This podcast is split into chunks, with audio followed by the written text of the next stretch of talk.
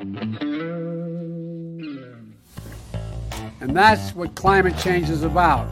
It is literally, not figuratively, a clear and present danger. We are in the beginning of a mass extinction. The ability of CO2 to do the heavy work of creating a climate catastrophe is almost nil at this point. The price of oil has been artificially elevated to the point of insanity. That's not how you power a modern industrial system. The ultimate goal of this renewable energy, you know, plan is to reach the exact same point that we're at now. You know who's tried that? Germany. Seven straight days of no wind for Germany. Uh, their factories are shutting down. They really do act like weather didn't happen prior to like 1910. Today is Friday. It is Friday. Thank you, Greta, for your usual introduction. And you know what? This is going to be a somewhat different climate change roundtable, number 55 in a series. We're going to do something a little bit, well, offbeat. We're going to bracket the racket, so to speak, you know, the climate racket. Um, and because this is the beginning of March Madness, so we've kind of applied a basketball theme to this, and we'll try not to drool, I mean, dribble during the process, but we are going to have a lot of fun and it's going to be a little different. Now, the cool thing is about this particular show, you viewers will be able to vote in comments to help with the bracketing and determine the winner of the most ridiculous climate myth. So that's what you're going to vote for in this bracketing, the most ridiculous myth. With us today, we have our usual crew of uh, Linnea and Sterling. And of course, we have Jim Lakely, who is Vice President of Communications and all things sports at the Heartland Institute. Uh, welcome, all of you, today. And uh, thank you, viewers, for joining us. So, Jim, you're going to be telling us a little bit about how this bracketing system works. Uh, mm-hmm. So, why don't you take it away and let us know? Yeah. Um, so, if people don't like this idea, including uh, uh, you regular people on the Climate Change Roundtable show, Linnea Sterling and Anthony, if you don't like this, this is all my fault. Uh, this is my idea. I imposed this upon the show, pulling rank as vice president of the Heartland Institute. So, I will take full responsibility if this is a big bomb.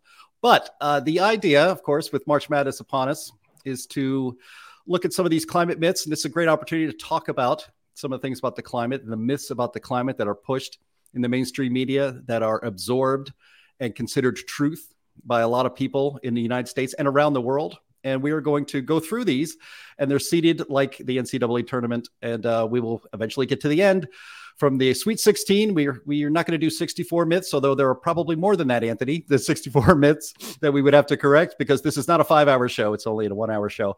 So we uh, we started with the Sweet 16. We'll get uh, through to the Elite Eight, the Final Four, and then we will determine what is the biggest, perhaps most annoying, most persistent myth in the climate uh, world as we as we get in the media. All right. Uh, so How with that, dare you? I know.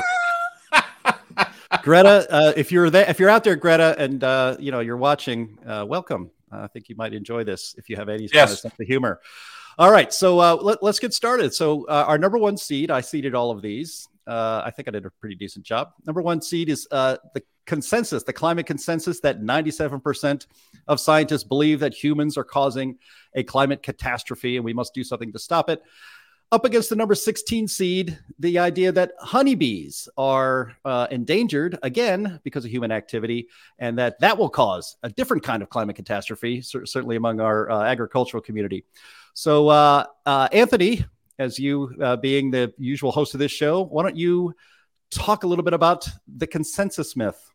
Okay. Well, I can talk about both of them actually, but yeah, you know, the, the 97% consensus myth is a statistical now, I'm not going to be kind. It's garbage. It really is. It's put together by this former cartoonist, John Cook, who started this website up called Skeptical Science, which was uh, named basically just to poke at us true climate realists and skeptics.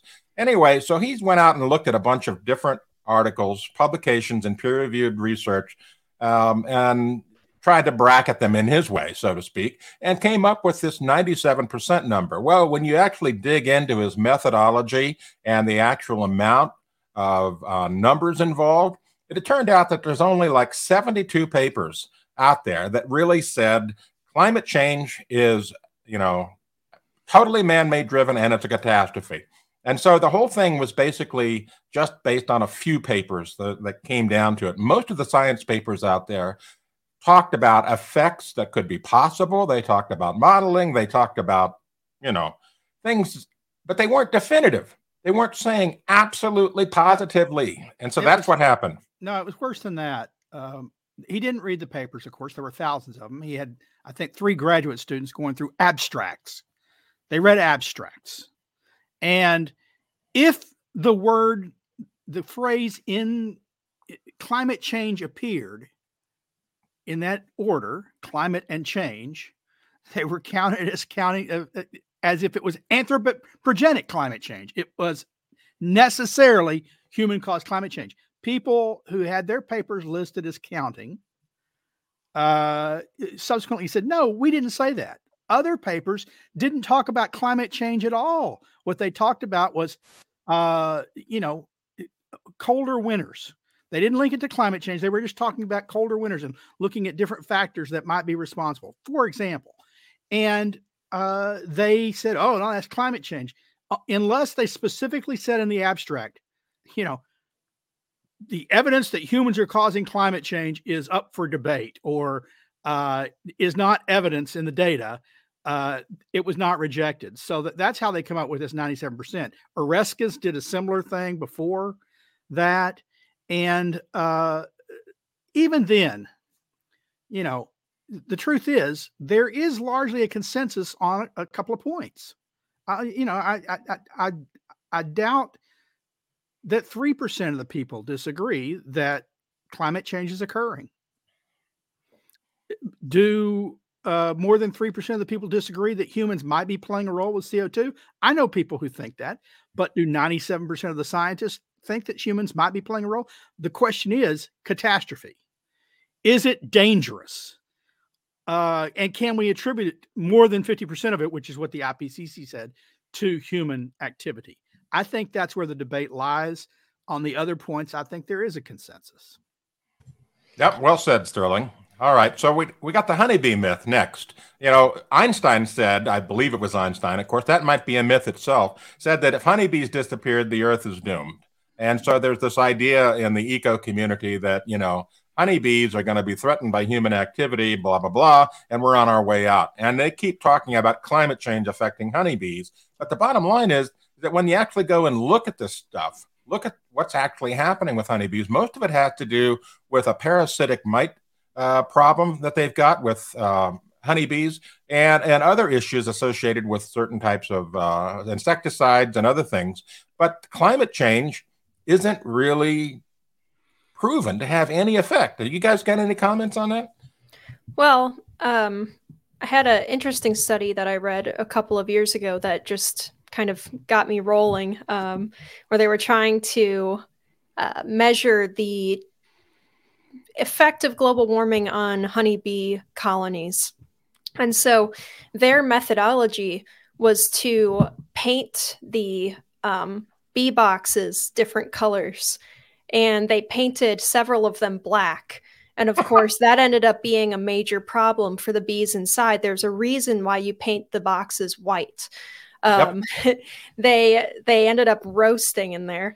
You know, Um, uh, I will have to say, I will have to say that when they paint the boxes black, it changes the albedo. Yeah. Oh, Oh, that's terrible, Anthony. Straight to jail for that one. Um, but but so basically, the bees didn't make it in the black boxes, and what they But incorrectly roasted honey took is from that- nice. Yeah, it is. Um, what they what they incorrectly took from that was that climate change, specifically global warming, will kill the honeybees because they can't survive in high temperatures. Well, there's bees in a lot of countries that have, on average, higher temperatures than somewhere like the United States. Most of the honeybees that are in the United States are imports in the first place. Um, they were not necessarily here in the uh, the species that's common here. It's a European breed that's most common here, um, and with the increasing number of the uh, Africanized bees as well.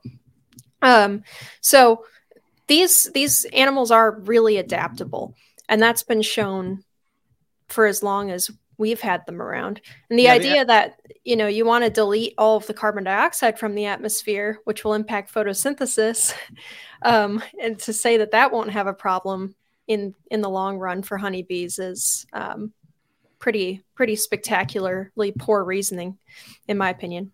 Yeah, the right. the Afri- you know the Africanized honeybees are, are a direct refutation of that. Most of them come from much warmer countries, right around the Right. equator. Um, a- and you know now I'd like to say I didn't know Einstein said what you said he said. I, maybe he did, but of course even then it shows that the experts he wasn't an expert in pollination because honeybees are a small part of the pollinating population.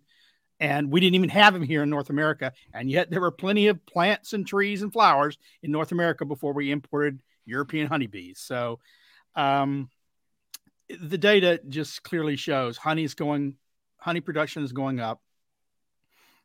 Uh, honeybee colonies are, are uh, have had uh, taken big hits, but they're due to parasites and pesticides, maybe, uh, but not climate change. So uh, I think that's just that's not just a myth; that's a lie. Yeah. Yeah. Okay. So round number one is done. I think I think we have to go with consensus over honeybees. I'm glad we got the honeybee conversation in here because they're not going to make it on to the next round.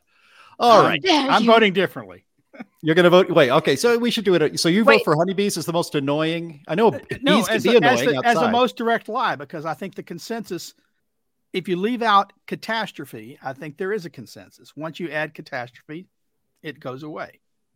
All right. Anthony, So it depends you- on how you frame the question. But the So it- honeybee's just a lie. So Sterling's the only one who wants honeybees because I know that Wait, the, are we getting an audience vote on this? uh, the chat seems to be pretty heavy on consensus. So I On think we have to go with that. Consensus? Alrighty. All right. Okay. excellent.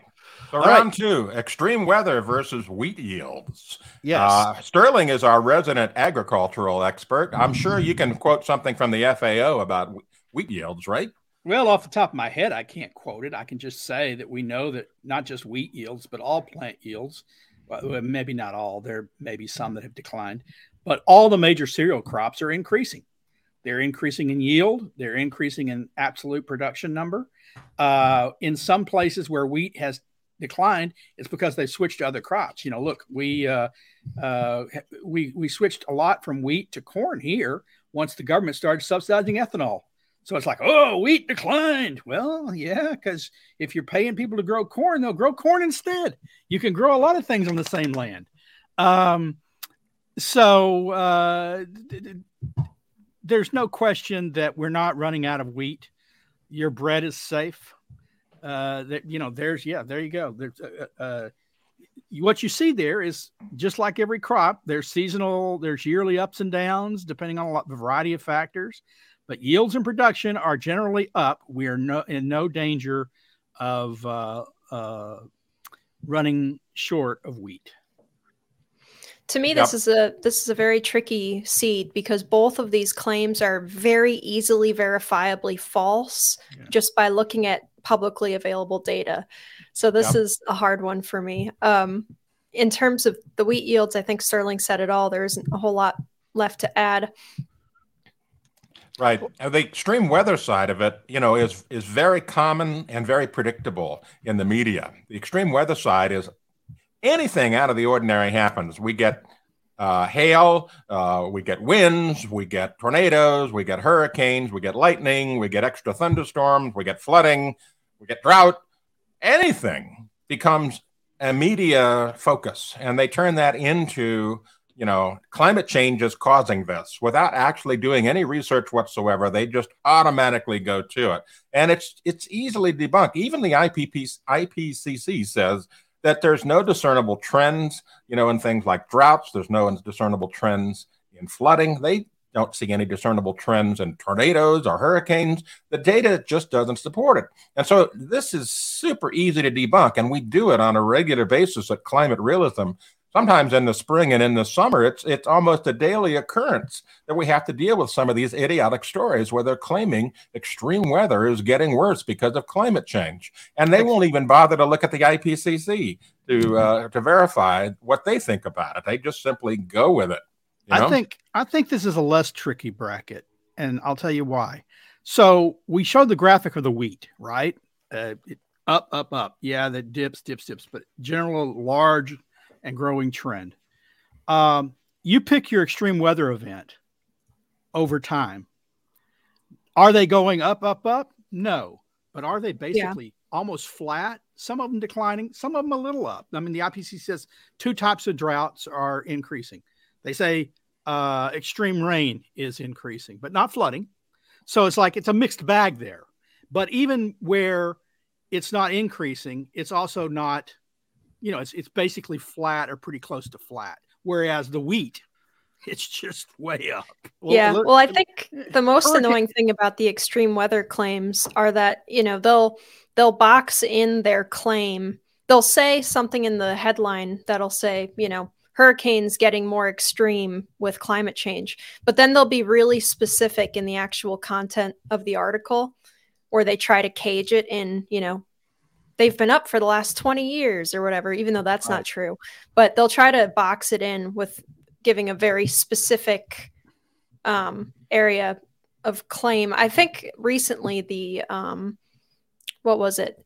Uh, the drought claims have been pretty strong in that in that area where they will say drought is getting worse and then you show them long-term data that shows the drought is not getting worse and then they'll say yeah but in this very specific region of the world in this particular time frame usually starting you know post satellite record um, we can see that it's worse. Well, actually, usually starting post 2017 when we had some of the lowest drought ever. Yeah. Say, oh well, it's it's really gone up in the last five years. Uh, uh, yeah.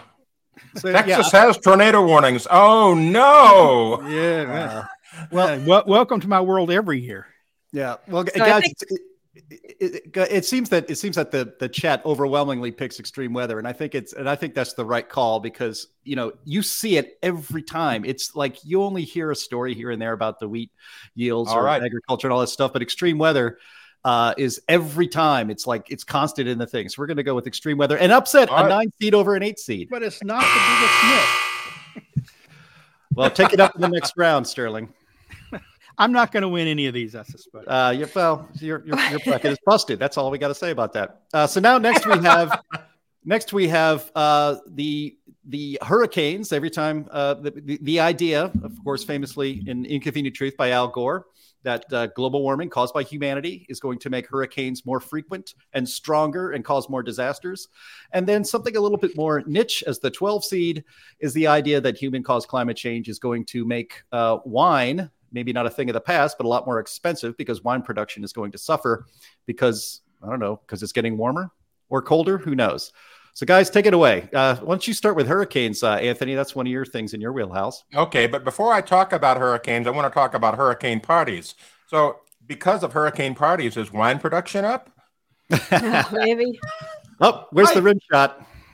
Yeah. So hurricanes, you know, here's our climate at a glance on hurricanes. Now, this is one of the most easily debunked things uh, because the data we have long-term data on hurricanes and not only does the long-term data show there's been no increase in hurricanes even though it's been predicted um, the the IPCC came out and said no there's no increase in hurricanes. We don't see it in the data. Um, it, the the fact is is that right after 2005 after hurricane katrina al gore and all of his ilk went out with big pronouncements in the media. You know, this is the new normal. Hurricanes are going to get worse. We have to solve climate change now. All of this stuff. And they're out there pushing this. And then guess what happened? We had a drought of hurricane impacts on the United States that lasted almost 11 years. No major hurricane made landfall in the United States, and it made them look like complete idiots. Right. And so, my vote my vote's actually going to go to wine production for this one. Despite the fact that the hurricane one is really easy to debunk and it's fun, um, wine production is also extremely easy to debunk. And it's actually um, counter to logic that they would say that a little bit of global warming is going to hurt the growing of grapes, where, you know, it's pretty obvious that the best places in the world for growing grapes are a bit closer to the equator than um, you know, despite their efforts, somewhere like poor Canada, as we wrote an article on it, climaterealism.com recently, um, you know, they're insistent on trying to grow uh, Mediterranean type species. Yeah. And it's just not going to, sorry, Ontario, it's, you're going to have a rough battle with that one. But if you would give up and try to grow, you know, like a German strain of some Ice kind of, uh, wines, you ice know, an ice vine, yeah, then you would do a lot better. But, you know, it depends. So I, my vote goes to wine production for this one. Yeah. Well, you know, the I'm- thing is, is that not everybody drinks wine. You know, some people are all gonna- about beer or whatever. And so, you know, it may not be as scary to as many people that wine production may be impacted by global warming. And some people like to, like to drink hurricanes and uh, look uh, so wine wine production does nothing uh, for me. Uh, you know it's it's uh, the far the more far reaching claim is is certainly hurricanes. It affects more people uh, and more dangerously. Look if, if, if you had to give up wine or if you could only drink uh, warmer wines I, I think you know the world would not uh, collapse. But if if hurricanes got a lot worse uh, and really started slamming coasts and going in farther inland, say, and dumping more water, that could be a dangerous thing. Fortunately, like Linnea said, they're both easily refuted. Um, but the hurricane, I think, is more far-reaching. I'm gonna I'm gonna vote for it. It's okay, so let's let's close lie. out this close out this particular one and vote and let us know what you think and we'll choose. But right now it looks like to me hurricanes is the clear winner whether you're drinking it or experiencing it. All right, feedback loops and polar bears. Yeah, that's a that's something. I think that's Uh, an easy one. I think that's an easy one. Yeah, most I mean, people like- don't know. Most people don't know anything about feedback loops. They Well, rarely right. heard the term if they heard them at all. but here's a Polar good bears they see all the time. But here's a good chance to talk about the feedback loops. I think this that's why I put it in here, and it's the idea that um, human-caused global warming, uh, that that uh, the feedback loops keep accelerating the warming. That's why they that's why they say that the um, you know the ice caps are going to melt. And I just saw a clip on this yesterday. Neil deGrasse Tyson said that if we lose the ice caps, if we lose the polar ice caps, the water in New York City will be up to the elbow of the Statue of Liberty. Yeah. He literally said that on CM on MSNBC a few years back, and so it's this idea that uh, the feedback loops are accelerating will make things worse. So, you know, Anthony, maybe you could start talking about how that is nonsense. Well, feedback loops have been they've been looking for feedback loops ever since the whole global warming issue was raised. And the problem is they they can't really find them definitively. They think they find them, they write papers about them, but the bottom line is is that uh, science just recently, and I think we've got that uh, somewhere on our climate at a glance page, but science recently looked for water vapor in the atmosphere, which is the major feedback loop. Everything else is kind of inconsequential compared to water vapor in the atmosphere in terms of the greenhouse effect. And so the idea is, is that warmer temperatures is going to cause more evaporation from the oceans and the lakes and everything else. And it's going to increase the water vapor in the air and get into a feedback loop. Now, here's the very most interesting thing. A friend of mine, Forrest K. Mims, some of you may recognize his name from electronics, Radio Shack, and all of that, did a 30 year study looking at atmospheric water vapor in the upper atmosphere using a interesting and inexpensive optical device that he designed. And even that optical device was so good that even NASA has adopted it. And they've looked at it and they said, yeah, it's real. He wrote a peer reviewed paper last year, published in the Bulletin of the American Meteorological Society, that showed, at least at his place in central Texas, there has been no increase in water vapor in the atmosphere whatsoever after 30 years. In fact, it even went down a little bit. So go figure. Feedback loop, not there. Yeah, and and of course, water vapor may be the most important, but it's not the only one. They they where feedback loops come into play is in climate model projections. One of the reasons climate models regularly, almost universally, overstate the amount of warming we should expect or can expect or have seen uh, due to due to uh, C, you know CO two emissions is the feedback loops. When you take the feedback, the supposed feedback loops, like uh, the uh, the darkening of uh, the poles due to soot falling on them, so they, they warm up, or the permafrost melting, releasing more methane, or you know, pick your feedback loop. Uh, when you take all those out, you get pretty close to the warming we've actually experienced. And the, the feedback loops are just pure ass- assertions and assumptions built into climate models. As Anthony said, we're not observing happening what they say should be happening when they build it into models. And the models run too hot. And the large, uh, the, the main reason why that is, is because they incorporate all these assumed feed, feedback loops that no one has verified anywhere. Yep. So, well, Linnea, you got any input on feedback loops or, or well, polar bears? Just that, just that, the feedback loops thing is what feeds the runaway warming uh, idea, right? And then the polar bears, though, man, that's a tough one because they are the poster child, literally. Uh, they have been yeah. my entire life. Um, but uh, in terms of the most annoying and persistent ones, you know, we all know polar bear numbers have been rising pretty steadily since they started controlling overhunting. Um, they seem to be doing just fine. Oh, I think I think I'm going to have to go with the chat and say feedback loops. I'm yeah, going to I'm going to go with, right. I'm going to go with polar bears and I'll tell you why. They move more people. I'm sorry, no one in Congress is testifying about feedback loops, but they're going there and testifying about polar bears and they're showing polar bears on TV and they're generating kids' concerns with polar bears. And that's what drives legislation, not some esoteric uh, discussion in an academic journal or a model input about feedback loops. Now, yeah. The other thing about feedback loops is that's something we just don't know feedback loops may turn out to have an effect. They just haven't so far. But what we can definitely say is polar bears haven't declined, show no no evidence they're declining. And when you start talking about net primary productivity, which is the food for polar bears, there's no reason they should decline. Yeah, so I'm going to vote for polar bears as well, and here's why: they are the biggest money maker for climate change out there. They are the poster child. They are the sad pictures. You know, the, remember the starving polar bear video? Oh gosh, you know, it wasn't even related to climate change. The, the poor thing had a disease, but that was exploited to get donations. And so, in terms of the biggest myth, easily most debunked and the most far-reaching, I vote for polar bears. I'm going to have to also vote for polar bears. This is close. Polar bears hits a three-pointer from 30 feet at the buzzer for the win. I won a bracket. I, I won a bracket. Congratu- you won. You won one pick. Congratulations. no, I think All I right. got Hurricanes too, but. Uh... Yeah, this okay. So here's another. This might also be an upset. Um, so the so temps rising just means that uh, you know the global global temperatures are rising, although we do see from the data um, that for I think from 2005, Anthony, that uh, if you just drew a, a line in the graph of temperatures taken from satellite data, it's generally flat.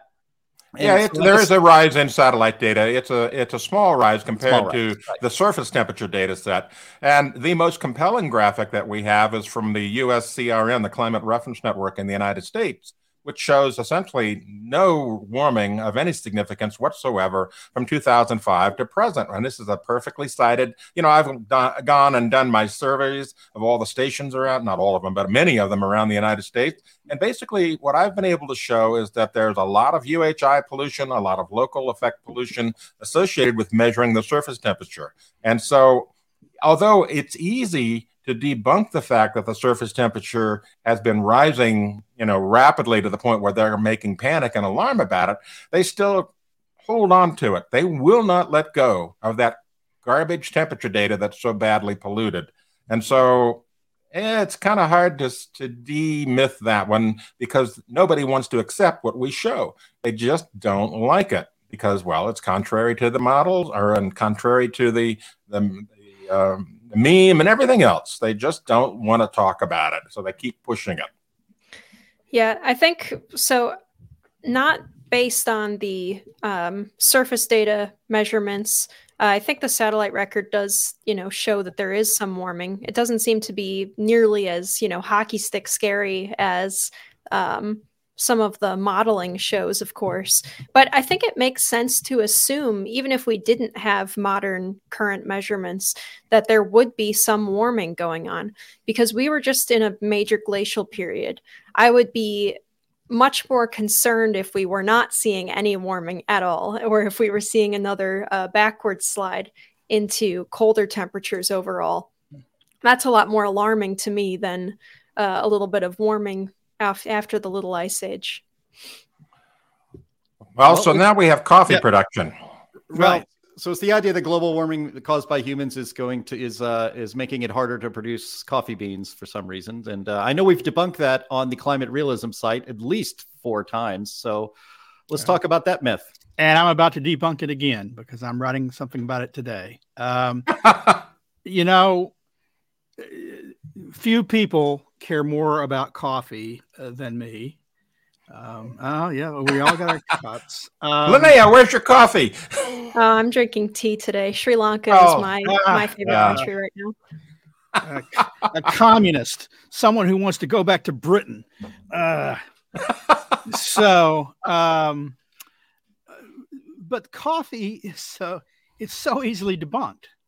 I mean, it's it's really easily debunked.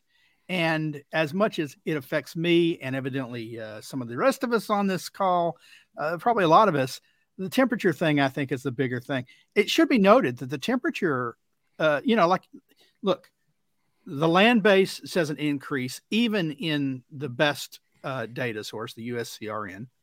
Uh, the satellites show a modest increase, and we never talk about them, but the weather balloons, we've been using those a lot longer than satellites and they show a modest increase.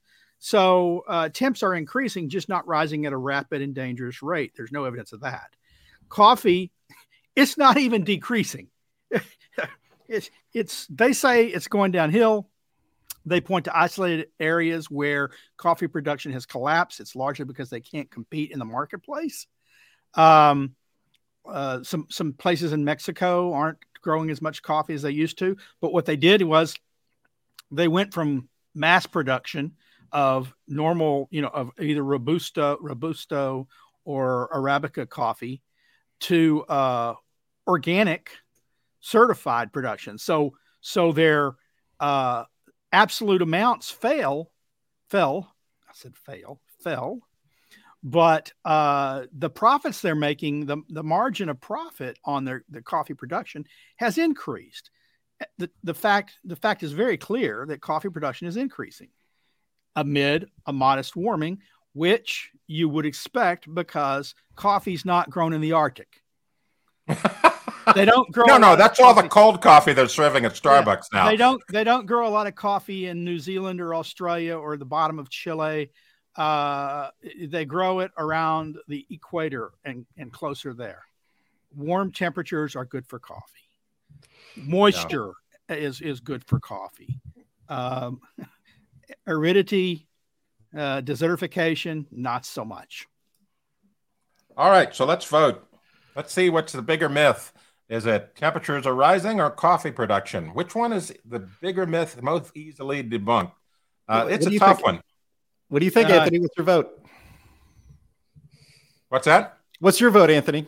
Um, in terms of being the most easily debunked? Well, I'm going to go with temperatures rising, mainly because it's near and dear to my heart. I've spent the last 15 years trying to debunk it, but I can't seem to get anybody at NOAA or NASA or any of those places to listen. All they want to do is cite computer models and say, "There, well, you know, the data that we've produced is accurate, so just shut up."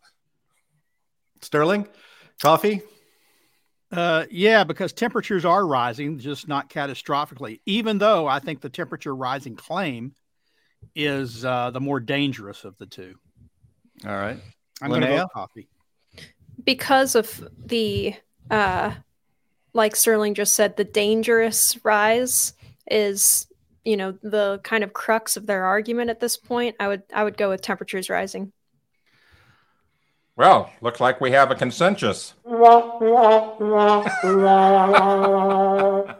Uh, the most dangerous thing in the world is Anthony Watts with a soundboard. Okay. It looks it looks like the audience was pretty split on it as well. They were pretty split. We'll go with temperatures rising because one is real easily refuted. right. Well, we can talk about it again in the next round. Uh, All right. And so, and so here we go. So this is actually pretty interesting, and it is the it is the idea. I think this. I don't think this is going to be upset. In fact, I even said before the podcast, I think Greta as a six seed is vastly underseeded. She probably should have How taken the dare place you? Of polar bears of course of course. But she uh she may get her revenge here. And so uh the 11 seed is climate um ptsd uh i know that seems kind of vague but uh we have a story here. And linnea you wrote it. It's from january 25th Yeah. i'm going to share it in the in the chat with uh with anthony. He can bring it up on the screen.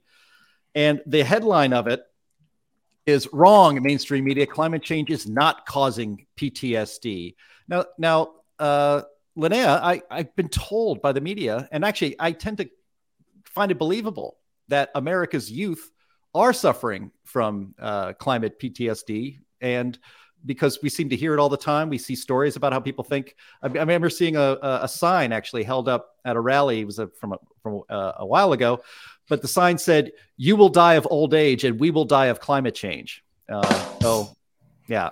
No, I- was that funny? But all right. I don't know. It's kind Um, of funny. so, Abel so, Lin- so Linnea, tell me about that. My vote. Okay, so right away, I'm going to be the upset. I vote for climate PTSD right away because I think that this is one of the most insidious um, lines of argument that they that the alarmist side has come up with, because it is not climate change itself that is causing PTSD. It is not climate change itself. It is not extreme weather events that are psychologically traumatizing children. It is the climate alarmist narrative that is traumatizing kids. It is being told since you were in middle school or elementary school that there is an impending end of the world coming because of your use of fossil fuel technologies. Um, that is what is t- traumatizing and terrifying kids. And in this article that I wrote, it was about um, there was a study that said that climate change trauma is causing uh, real impacts on the brain. And what they did was they interviewed a bunch of people who had witnessed a uh, their homes being destroyed by wildfire, and they called that trauma climate trauma. No, it's you just were struck by a natural disaster trauma. It's it's so insidious, and and they can use this argument to push basically anything they want. But it's their policies and their narrative that is causing it in the first place. That's my argument. That's pretty compelling. And I, Yes. yes, no, she's 100% correct. I've written about this um, on multiple times. It wasn't just PTSD. You know, look, you have a whole new branch of psycho- psychological psychology, eco psychology, where they're treating people who are depressed because of the state of the earth. And it's not because of the state of the earth. It's because of what they're being told the state of the earth is, what they're hearing every day. If they go outside in nature, they'll find that it's abundant. During the summer and spring, it's green. Uh, there are birds singing. There are squirrels everywhere. Uh, species are doing well. If they, th- their experience would be nature's a wonderful thing. What they're being told is it's being destroyed. And to be fair, uh, Abel Windsor wrote this, and I was thinking it myself. Um, Greta is a symptom of climate PTSD. Not, I I don't know if I just call it PTSD, but it's it. She's a symptom of the depression and the angst that is being generated by all the media uh, hype and falsehoods and lies that they are telling about climate change. They're making a generation of, of, of kids fear for their future, to, to reject having children, um, which is their choice. But if they do it because they think the world is going to end, they're not being well informed. Yeah. So and Greta, uh, I just uh, I think she's actually a symptom of it. I don't think it's a, a competition between them. I think she is part of the PTSD. Okay. So Yeah. I'll weigh in and, and say, I, you know, Greta, well, she is, every time she opens her mouth, she is self debunking in the things that she says. How dare you? Right? Yeah. And so, yeah, you're right. She's a symptom of climate PTSD. Climate PTSD is the overlying cause of all of this, uh, or, or the symptom, the cause of these symptoms. And so I think that's the bigger myth. Um, and it's been created entirely by the media and activists. And Greta is just simply uh, riding on the coattails of that. So she's pretty much completely insignificant in terms of things. So I vote for climate PTSD. Yeah, I was going to say because Greta's star was already fading, and that's why she started getting involved in, you know, shoving herself in front of cameras again um, at protests and stuff. I think that um, the after her initial UN speech, they were happy to bring her on the circuit, send her on a nice sailing trip across the Atlantic, um, you know, drag her around to all the media circus, and then they were like, "Okay, you're done." Uh, but she's trying to force herself back into it, and I actually, despite the fact that she's still making the news, she's mostly making the news because the right kind of is elevating her because of how nonsensical, you know, and irrelevant her arguments are. Um, I think that if we stopped talking about her, she would probably disappear entirely. All right. How dare you? Goodbye, Greta. so long. What an upset. What an upset. And it wasn't even very close. I'm really surprised by that. All right. Moving on, we have the number seven seed sea level rise versus the number 10 seed ocean acidification.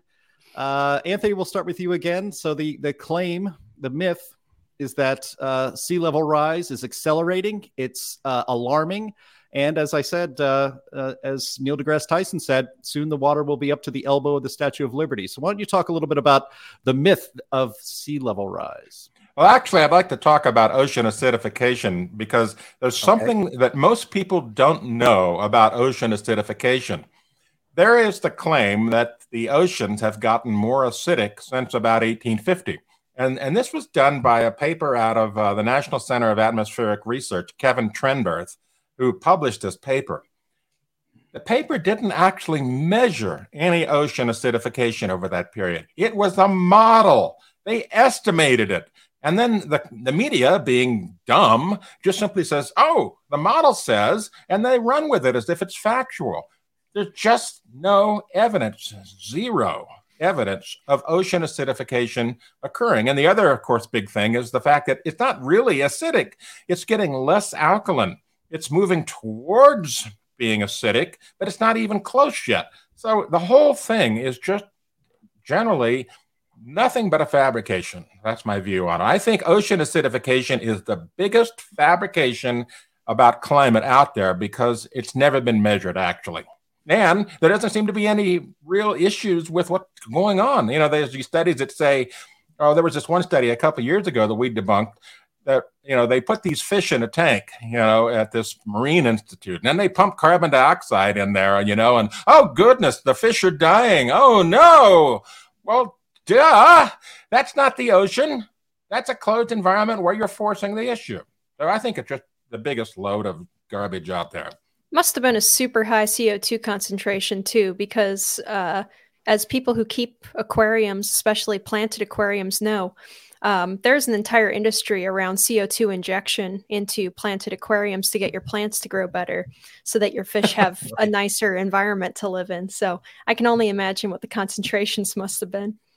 yeah, yeah, how acidic is it? Yeah, you know, I, I'm, I'm, I'm, I think I'm with Anthony on this. Um, the ocean acidification thing, you know, it's it's dangerous. Sea level rise is dangerous. Sea level rise is happening my suspicion is it will continue to happen until the next ice age come. That's what's happened in during previous interglacials. The evidence is um, it's not accelerating, uh, though in some places it's worse than others due to uh, land subsidence and some other development issues. But the ocean acidification is dangerous if it were true, because uh, you know it would wipe out uh, it, it, if it became acidic it would wipe out uh, some coral, maybe all coral. It would hurt shellfish. It would uh, affect algae and phytoplankton.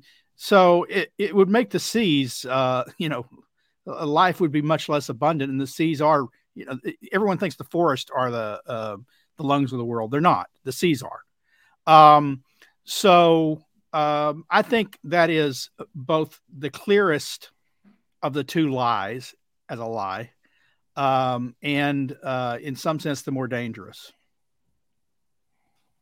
All right. All I don't right. see a consensus on the uh, in the chat onto which one of this is which one of these is the most uh, annoying and persistent climate myth. So, uh, Anthony, you vote for ocean acidification, I, I presume. Right, I do. Uh, Sterling, you're going to go with uh, sea level rise myth. No, no, no. You're going acidification too. All right. And uh, Linnea? I'm going to go with ocean acidification as well, even though sea level rise is a more effective fear tool. Yeah. Because people are afraid of their homes getting drowned out and stuff. And yet, population growth on the coast is higher than anywhere else. So, I, okay. as I sit in Rowlett, Texas, I fear ocean sea level rise not a bit. All right. moving on. All right. So, moving on, we're going to go to uh, the number two seed. Michael Mann's famous hockey stick and uh, how people believe that and treat it as real science versus the number 15 seed tornadoes, meaning that uh, tornadic activity is increasing. Um, they're almost exclusively to the United States because of human caused climate change. Uh, Anthony, I think you can pick which one of these you'd like to talk about. I would be um, very surprised if tornadoes beat out Michael Mann's hockey stick. Well, you know, I can talk about both of them with uh, I could spend an hour talking about both of these things, but we don't have an hour. But I will say this: I used to chase tornadoes. I used to work with uh, at Purdue University. Uh, we actually produced a uh, that the thing called the TOTO, the Totable Tornado Observatory, which was we set out uh, hoping tornadoes would run over it. It was the basis for the movie uh, Twister. Anyway, mm-hmm. bottom line is that tornadoes are not increasing. They have not been increasing whatsoever. There's no data supporting this. And the IPCC admits this. The reason that tornadoes are perceived to be a climate change driven increase is because of reporting. We have people running around, you know, with cell phone cameras and pocket radar on their phones and, uh, you know, all kinds of electronic reporting, uh, storm chasing systems, you know, even from space, we can look at more severe weather than we used to be able to. So the ability to detect and report on tornadoes has dramatically increased since I started doing weather over 35 years ago. So I think tornadoes is the most easy to debunk. Michael Mann is also kind of like Greta. He is self-debunking. If you ever will look at his his Twitter feed, I mean, the guy is off the rails on a regular basis. And you know, only the really deranged level of people out there take him seriously anymore. Yeah, well, yeah, I have to. I have to uh, uh, actually log out of Twitter to look at his Twitter feed because he's blocked me, as he has probably you and everybody else. he's else. the blocker in chief. There it is. Exactly. so, uh, so uh, Sterling, I'm going to ask you to talk about uh, the hockey stick. I mean, this is, um, you know, we, we it's kind of a loose. We're kind of going loose with the rules here, but I just put in the chat that you know people should be voting for their most annoying, your favorite, most persistent myth or fraud. And in my opinion, this is the fraud that started it all. And uh, you know, so to me, this is a pretty easy one. Um, I agree with you that that you know the hockey stick and polar bears started it all. I think those two things have driven so much uh, of the angst uh, surrounded and and and the hockey stick, of course, was the one that that when it started, it started by the IPCC when they adopted it.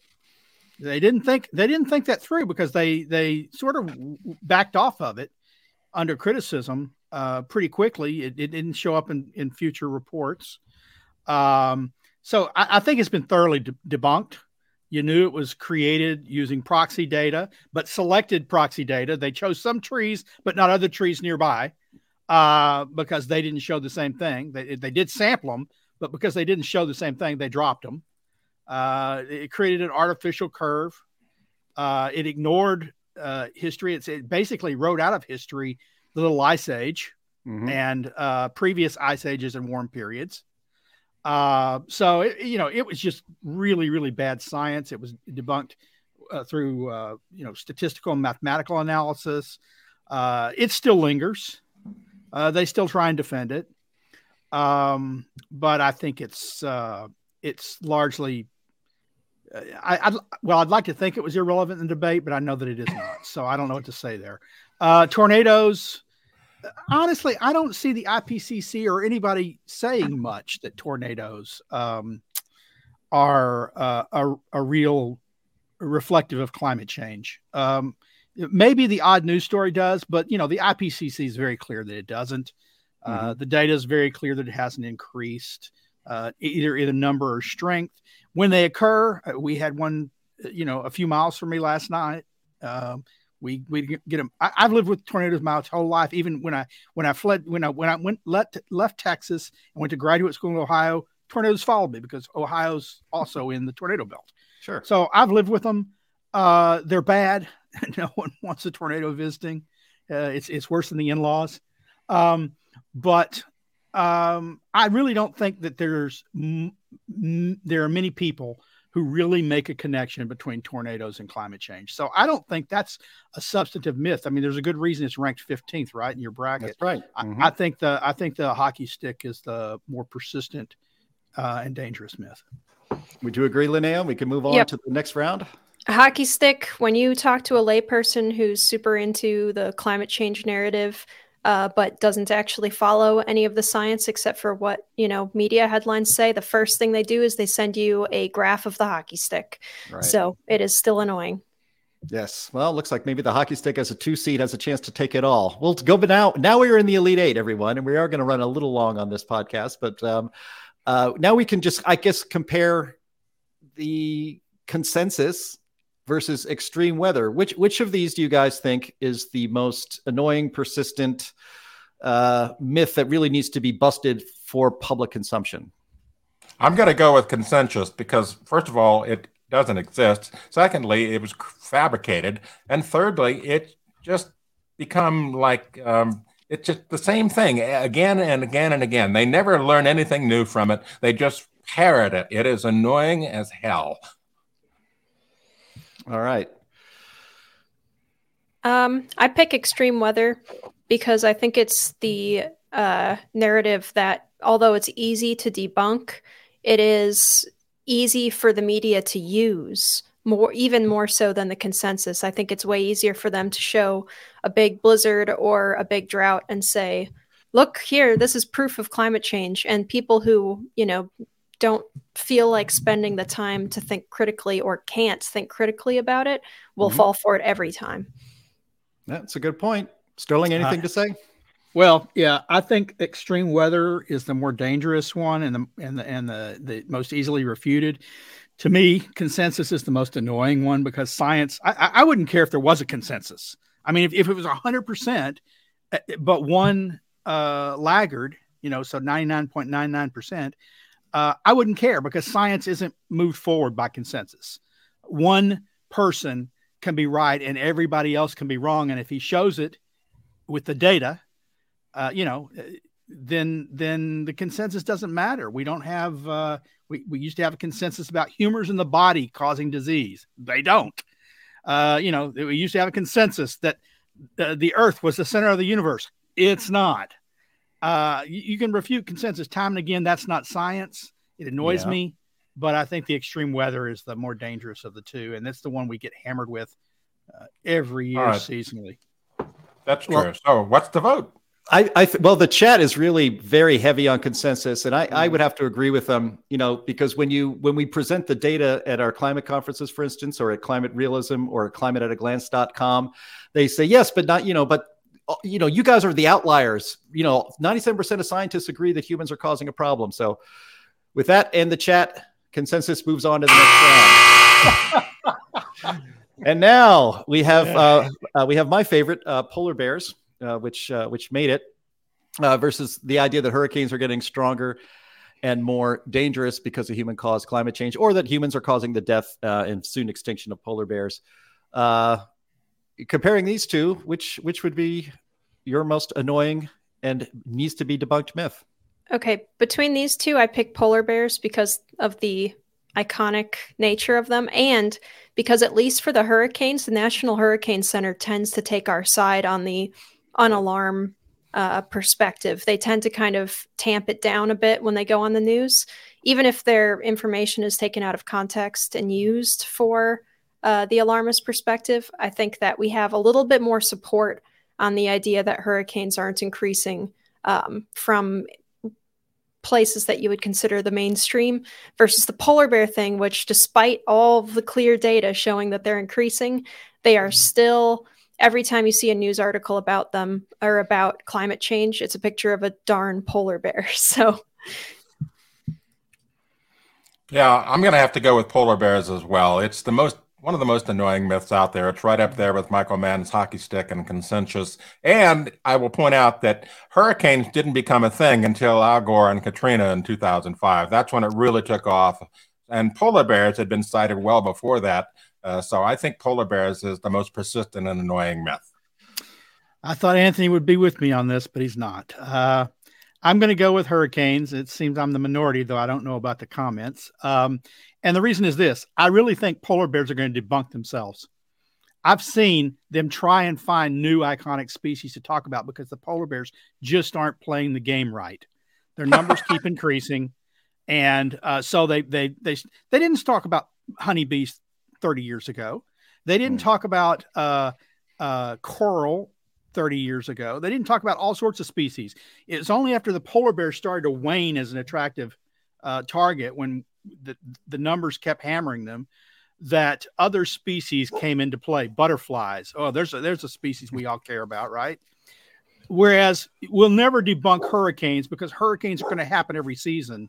And uh and every season when they do somebody somewhere is going to attribute it to climate change until the myth itself of climate change is debunked. So i'm going with Mike, hurricane my counterpoint to that, Sterling, is that now what they've done is they've started talking about how polar bears are having more encounters with people because of climate change. So they're like eating people more often or whatever.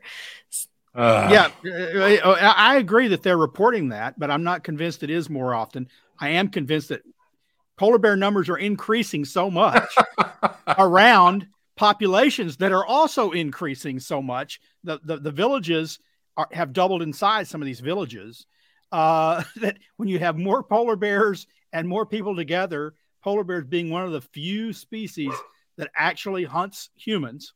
Uh, I think tigers are the other one that's known to actually stalk and hunt humans. Um, right.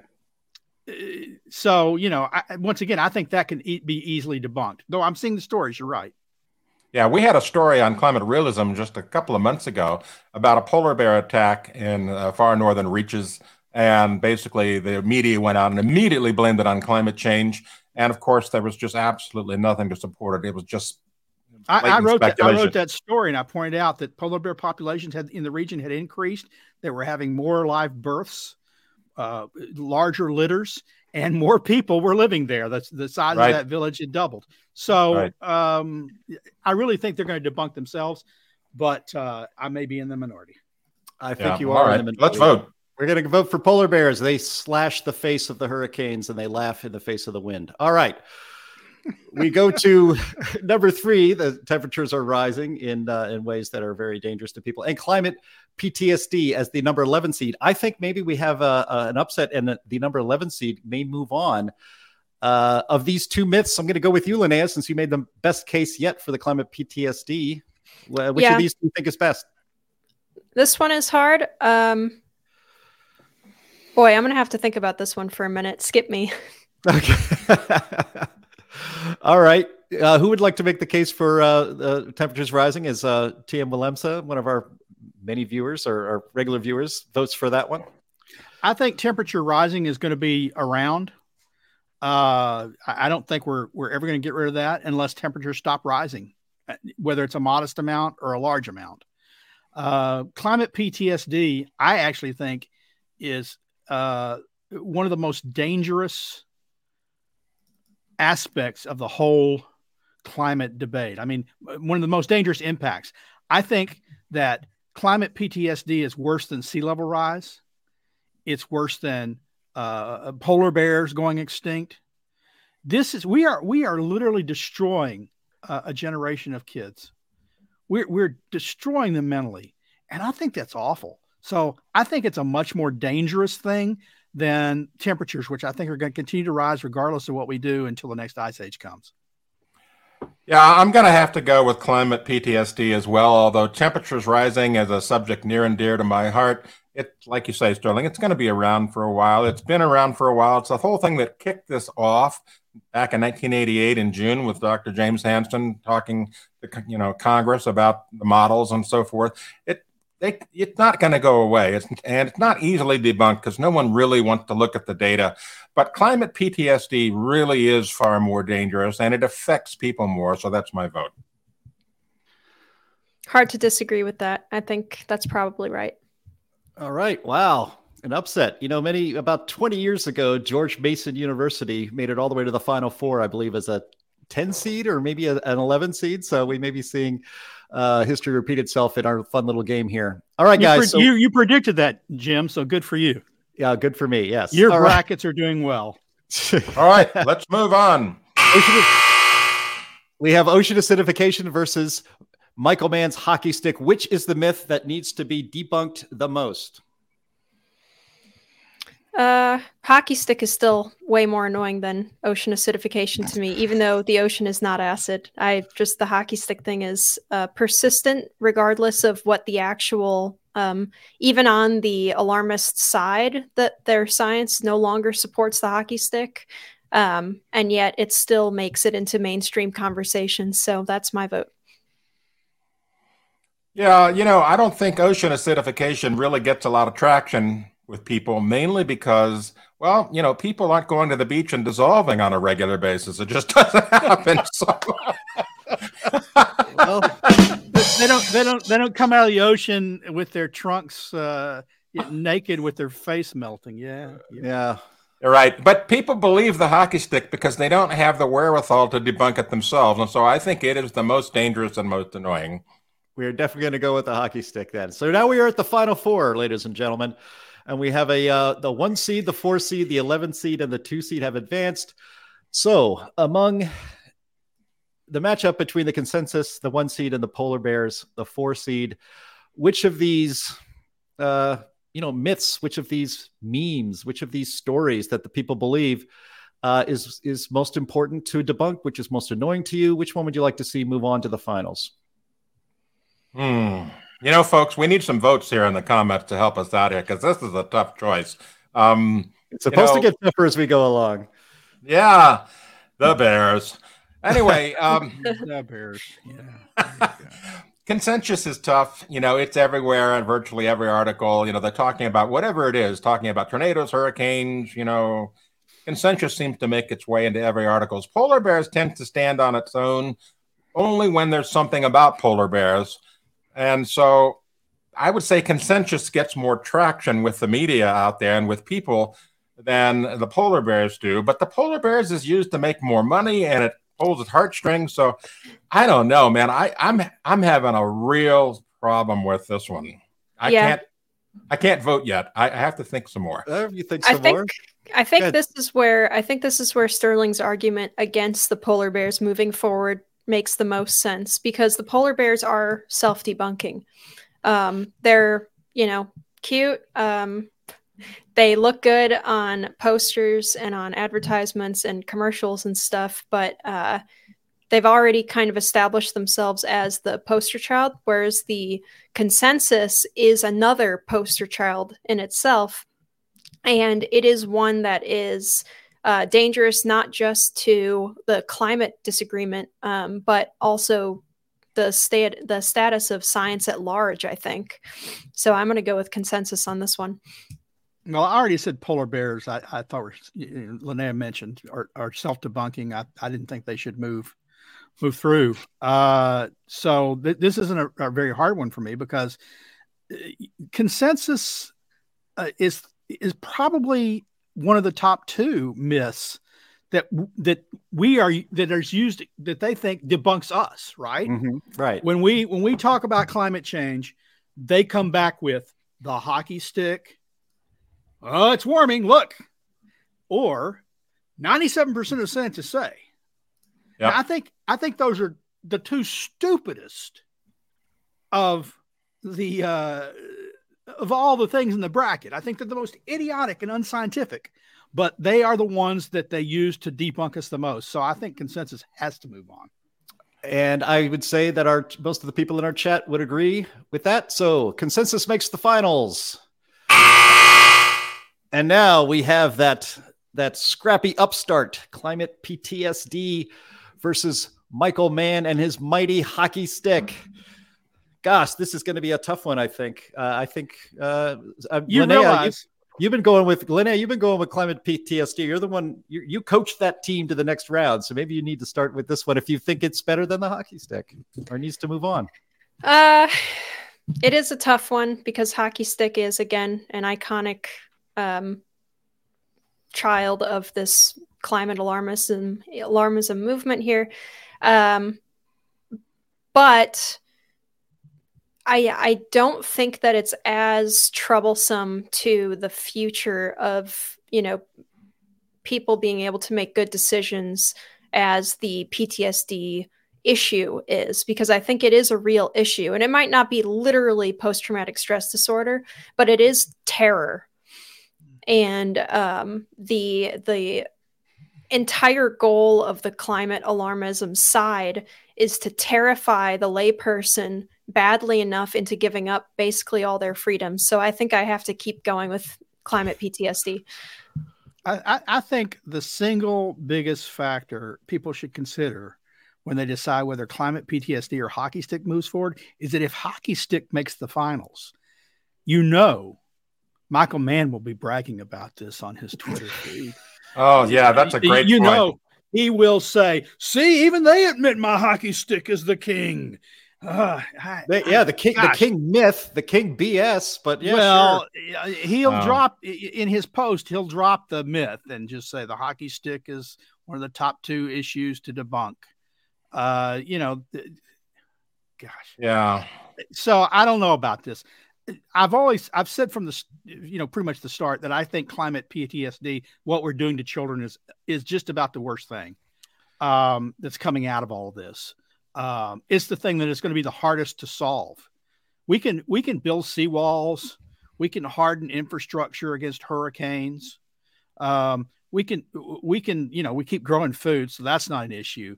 Uh, but how we help children with their psychological problems, I honestly don't don't know. Maybe they just grow up and they find out we don't want to pay high energy prices and uh, we want a house and we want to drive a car. Maybe that solves itself over time. I don't know. Uh, but the hockey stick, like I said in the previous segment, it's the it's one of the two things that they use to so-called debunk us. Yeah, it, it- it's one of the holy talisman of the uh, of the climate cult. You know, it's it's tough. Yeah. Let me let me let me make an argument here for the climate PTSD. Um, and I know I keep changing. It's my game. I can do this if I want to. I keep changing the criteria as we move along. But the the idea of uh, climate of, of fighting against this myth, and it's a, it's a young up and comer of climate PTSD. But I think I'm with Linnea on this. I think it's really and with you, Sterling. I think it's really important to fight the myth that humans are causing a climate catastrophe. And it is disheartening and depressing an entire generation or two who have been told nothing uh, their entire life except that they are a plague upon the earth. And those damn generations before them have damned them to disaster. And they're not even having children. So I vote for actually for climate PTSD. Stir- Yeah, uh, Anthony? sprinkle some right. sprinkle Yeah. some insects, not sugar, on your cereal. Yeah. Yeah. So before we get into that, let me talk about my thinking. I originally I was going to vote for a hockey stick, but Sterling, you make an excellent point. Uh, Michael Mann will use this. I mean, that's what he does. He uses anything and everything to prove that he's right, even though science has proven him wrong. He even denies that science has proved him wrong. He's just he's the ultimate denier, really. But PTSD is, as you point out, is the up and coming issue, and the hockey stick was the progenitor of PTSD. It basically caused PTSD because it, it it terrified people when it first came out. Oh my God, look at that! It's going straight up. We're doomed. But it's also old news, and so I'm going to change what I originally was going to say about hockey stick and go with PTSD. Well, that does it then. that makes it very easy. That, uh, by the way, that's not just a consensus. That's uni- unanimity. Yeah.